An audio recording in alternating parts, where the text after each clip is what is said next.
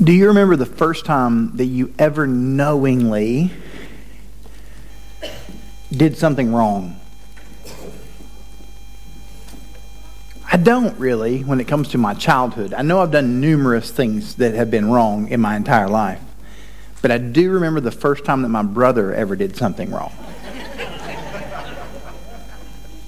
we were, uh, our church was around four miles from our house, and you would drive from the house, and there was a small corner grocery store, turn left, and it would directly take you to the church. We were on the way home from the church one Sunday night, stopped at this small grocery store. There was a, a butcher in there. It was a, it was a unique little place that the HEBs and Kroger's have put out of business for whatever reason. And we walked in with our mom to pick up a few things to pack for our lunch the next day. When we walk out, my brother is in the car and you hear a rattle of a bag and he opens some Fritos. The worst chip of all chips. He opened Fritos. And my mom asked him where he got those. And he told her he had gotten them in the store. She then asked if he paid for those, to which he did another thing wrong and lied to her because he had no money whatsoever as a five year old. My mom made him go back inside the store. We all know this walk of shame when you've done something and you go back in to have a conversation with the person at the front desk to let them know that you have stolen their bag of terrible chips. To do something wrong, to have someone who would deal with your wrongdoing, to acknowledge that you had done something that was inappropriate, unacceptable, that you may not be forgiven for. We've been walking through the Lord's Prayer line by line, step by step, sometimes even word by word. And today we come to this phrase in Matthew chapter 6 that I don't want us to miss, where Jesus begins to point out to us in this prayer as we pray to consider wrongdoing. The, the scriptural word for it, if you're unfamiliar with the scriptures, and we're so glad you're here if you are, uh, is sin. That we would look and we would acknowledge that sin is wrong, and it is a wrongdoing that is an offense to God. So if you have your Bibles, I want you to open those to Matthew chapter 6. I'm going to read from what will be on the screen, and then I will quote from the Lord's Prayer in the King James Version, as we've done each week in this series. But pick up with me in verse 9 if you have your Bibles, and if you don't have your Bibles, it should be on the screen. It says this uh, Therefore, you should pray like this Our Father in heaven, your name, your, your name be honored as holy. Your kingdom come, your will be done on earth as it is in heaven. Give us today our daily bread. And forgive us our debts as we also have forgiven our debtors. And do not bring us into temptation, but deliver us from the evil one. Or, and I'm going to invite you, if you are with us regularly and you're familiar, or maybe you're not even with us regularly, you're just here today, let's say it together from the King James English, which most, of us are really familiar with Our Father in heaven. Hallowed be thy name. Thy kingdom come, thy will be done in earth as it is in heaven. Give us this day our daily bread. Forgive us our debts as we forgive our debtors. Lead us not to temptation, but deliver us from evil. Power and the glory forever and ever. Amen. Look at you we, as we come to this text today, we see that we, as a people, we need to be delivered. And if we're going to talk about what deliverance means when we acknowledge our sin, come into realization of the fact that sin is bad and we have offended God, we have to consider what God is delivering us from when we have the conversation about this word. So we are delivered, there's three things that you'll see. We are delivered from sin by Jesus, we are delivered through his word, and we're delivered by his power.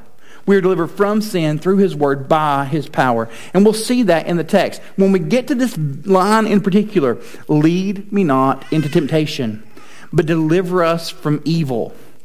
It's peculiar in light of the rest of the teaching. And the reason that it seems to be peculiar is this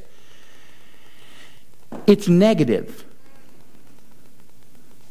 There's no negative in the rest of it. This has a connotation of we don't want to do something. This then forces us to take another step and ask, well, why would God ever lead me to temptation from which I would have to ask Him to take me away from? Why would a good God do that? What does that even mean for me? Why would God move us there? The word tempted eh, or temptation is unique in the scriptures. Eh, there are three words that we use in the English language that are really come out of the exact same word. Eh, it's the idea of peirasmos. And the three ways that we see that interpreted in the scripture based upon the context are, are this one is tested, tempted, or, or, tried. Now, tempted is one that we are that we have here present in this text, but tested and tried, they're a little bit more similar. Let's just think for a moment as to what these things can mean for us. It's used to refer to situations when it's used as a test where individuals are facing trials and they're facing challenges. Uh, this is what we see in James chapter 1, verses 2 through 4. Consider it a great joy, my brothers and sisters, whenever you experience various trials, because you know that the testing of your faith produces endurance. And let endurance have its full effect so that you may be mature and complete, lacking nothing. Consider it joy when you're tested. But the same word is used to talk about temptation that's, that we would even consider as my younger brother walked in to steal Fritos that day. It's a word that means that the lure of sin has taken hold of us. We are enticed to do something that is unacceptable or wrong. It, James actually uses the exact same word, peirasmos, in verses 13 through 15 when he says, No one undergoing a trial should say, I am being tempted by God. Well, how do we get to the other side of this when we're talking about temptation and testing and trials? Furthermore, we have to define yet another term when we have the conversation where we move from temptation to God delivering us from evil. That God would deliver us from evil because that causes us to have to ask the question what is evil? What is affected by evil? Where does evil come from? Why did evil come from there? Why is it present in this reality? And what we can miss in regard to evil is this it sin, this sin that we're having this conversation about, it has corrupted every molecule of human existence. It's broken everything. And because it has broken everything, all of us function as broken people. And that's really hard to wrestle with because we are a people who look at the world and we say, they are wrong. Because saying they are wrong is, is basically us saying that we are right. Depending upon where you land, you, you will know that sin always belongs to them. They are sinners. Sin is Disney. Sin is the Democrats. Or if we were to flip it upside down, sin is Fox. Sin is the Republicans.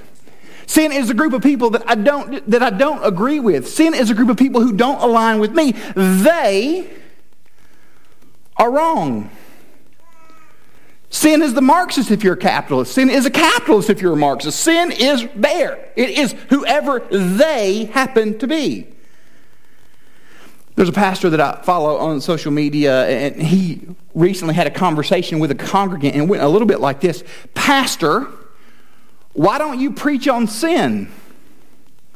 Every pastor has been there at some point. Why don't you preach on sin? The reply of the pastor, well, what is your sin? I'll preach a sermon on it. The man said, no, I don't mean, I, I don't mean me. I want you to preach on blank. The pastor asked, is that your sin? The, the parishioner said, no, it's not my sin. The pastor then said, why do you want me to hear a sermon on someone else's sin? What are we talking about when we're having conversations about sin if we don't realize that sin is an us problem? Sin's a me problem.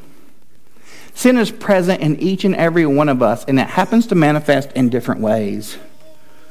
So, if we're going to have a conversation about being tempted and tried and tested by sin, is there a place for us to look into the text and see what Jesus is saying to us about this very concept? What does Jesus mean to us when he says, Our Father in heaven, hallowed be thy name, thy kingdom come, thy will be done in earth as it is in heaven? Give us this day our daily bread. Forgive us our debts as we forgive our debtors. Lead us not to temptation, but deliver us. Deliver us from evil. Turn with me just a couple of pages back to Matthew chapter 4. Well, If you have been with us for a long time, a couple of years ago we started walking through the Gospel of Mark, and Mark hints at this interaction that we see over the uh, first 11 verses of Matthew 4. And the summary of that idea was that Jesus is the true Israel who will deliver his people. That if we need to be delivered, that that's what Jesus is going to do, and Jesus is going to deal with all of the sin from which we need to be delivered. Uh, Matthew uh, begins to read uh, this. This is how Jesus is, his story is recorded. Then Jesus was led by the Spirit into the wilderness to be tempted by the devil, or to be tested, to be tried. All that we know is that when Satan gets there, he has one plan, God has another, and we will see how it works out.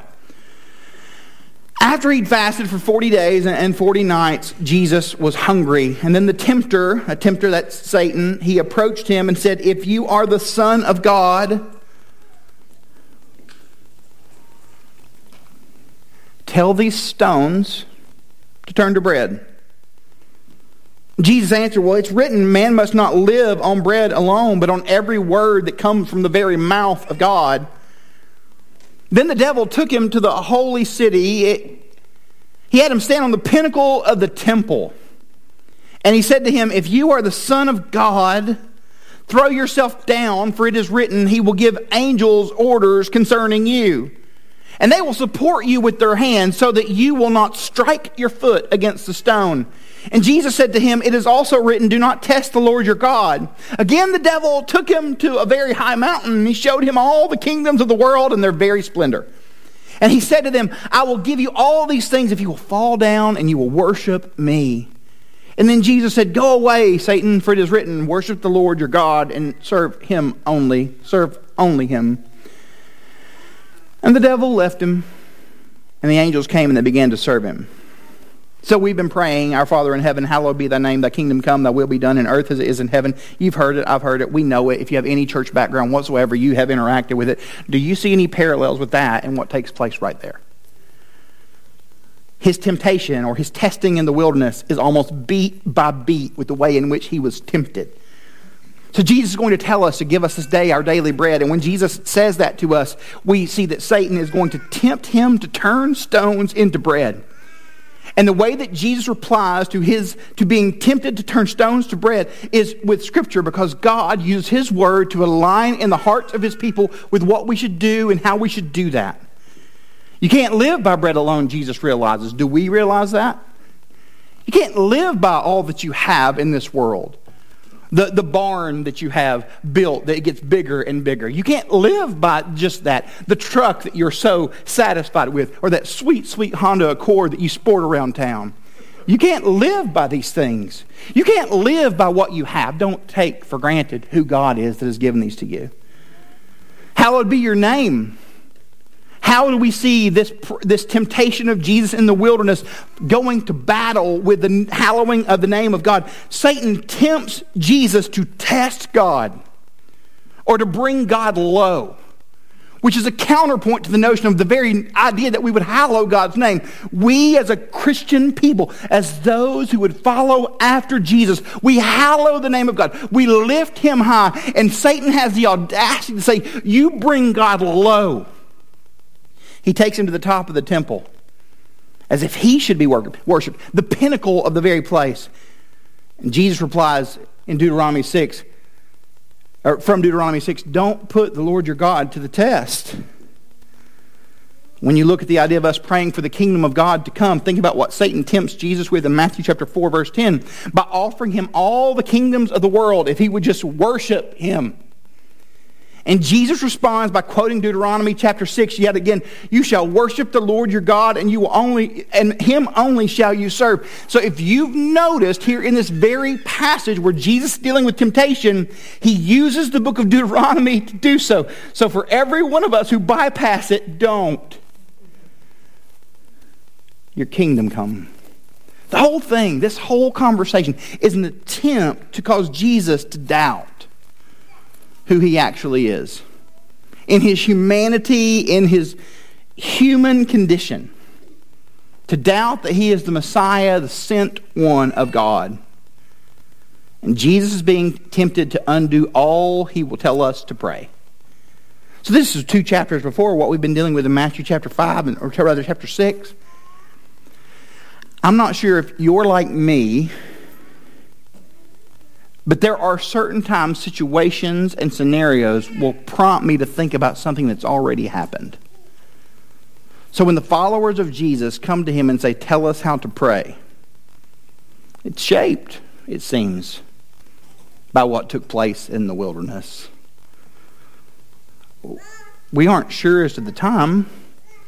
We just know that in that very moment, Jesus says, Pray like this. Because you're going to deal with temptation and you should be asked to move away from it. It's the only negative that God would, we would ask God to save us from the ultimate trial because it's too much for us to bear.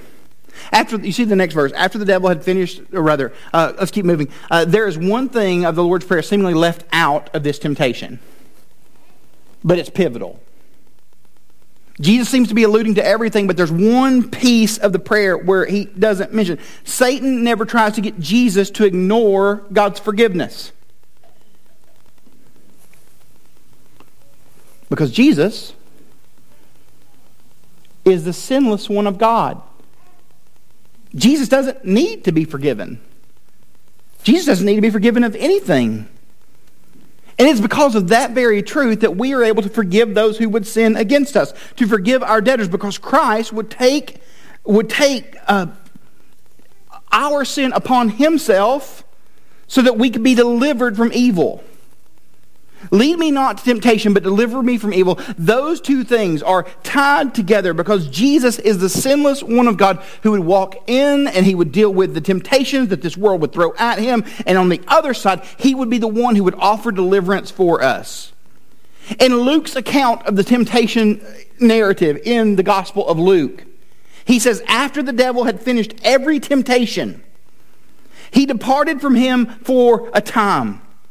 The word there means an opportune time for just the right moment. Satan had tempted Jesus in this wilderness, but he's going to wait for a moment where he can tempt him at the perfect time, at the time that would really undo all that God would have for Jesus to do.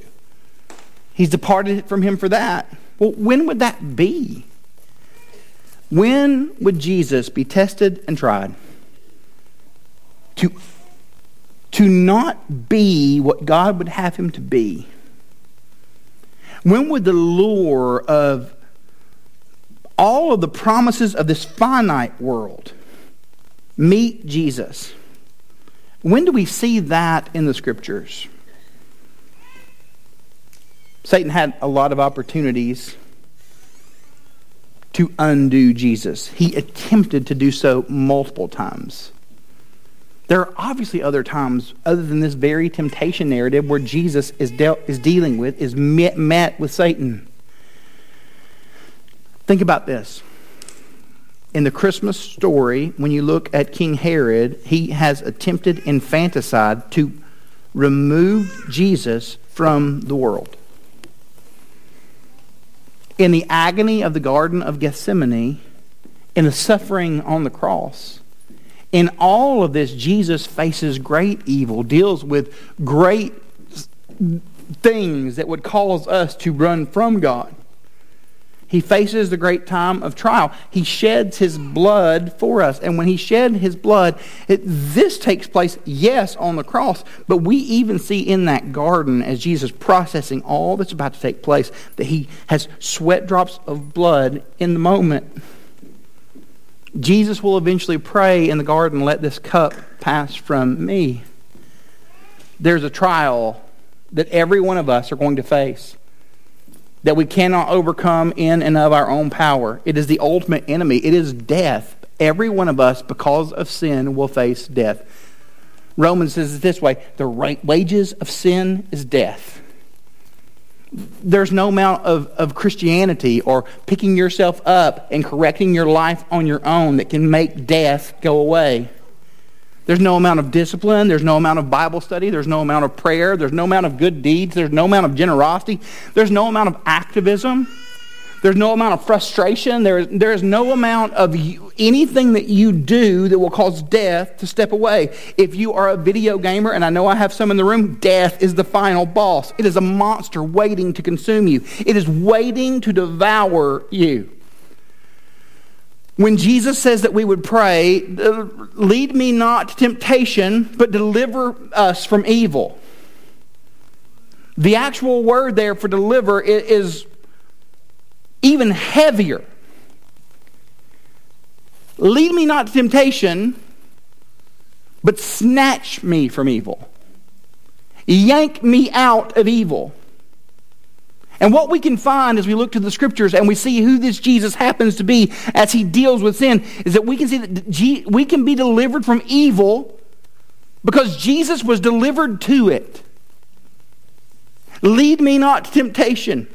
I don't want to go there. I don't want to be there, but deliver us from evil. Jesus, as one man says, faced the prowling beast who seeks to consume every good, true, and beautiful thing that God has made. Jesus faced that beast. He stared it into the jaws of death. And what happened? He allowed himself to be swallowed. He allowed himself to be torn and crushed and broken.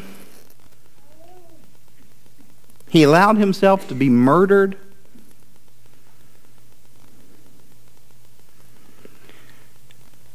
One theologian says it this way Jesus was called to throw himself on the wheel of world history so that even though it crushed him, it might start to turn the opposite direction. As a family of faith here at Grace, every week we take communion. We take communion in the hope that we will not take our sin for granted so when, we, when, when Jesus in the garden asked that he would not have to take the cup, he was asking to be delivered, in a sense. I want to be delivered from, from what is about to destroy and devour me. And the answer of God the Father was no. God said no to this request of Christ in the garden. In saying no to Jesus, God said yes to those of us who have placed our trust in what Christ will do on the cross. He said yes to those of us who are far from Him by saying no to His Son. Jesus was broken so that you and I could be made whole. Jesus died in order for us to live. Jesus took our sin so that we would not have to take it upon ourselves. Jesus Christ is the only hope of this world and is the only hope for the next. And I invite you this morning just to pray with me. I invite you to bow your head where you are.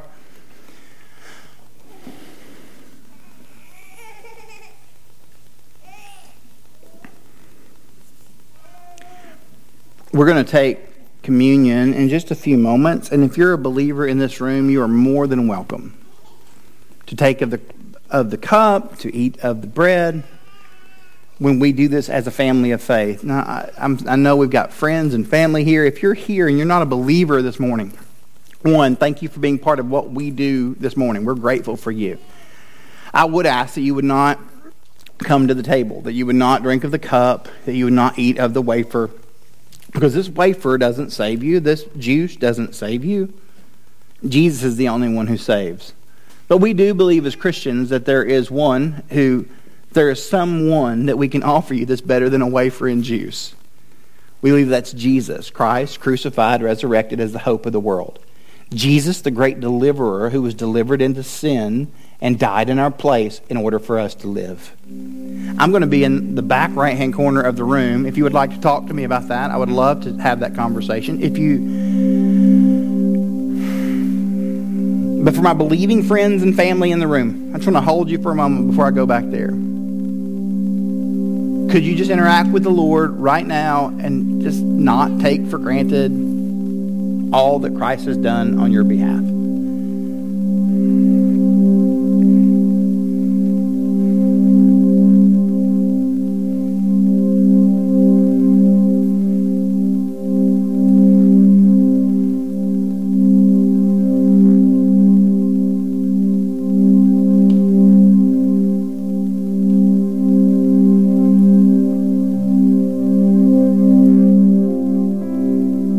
Charles Spurgeon said, God is the greatest deliverer. When you are under temptation, he will deliver you. And when you f- fall into it, he will deliver you. God is the only deliverer.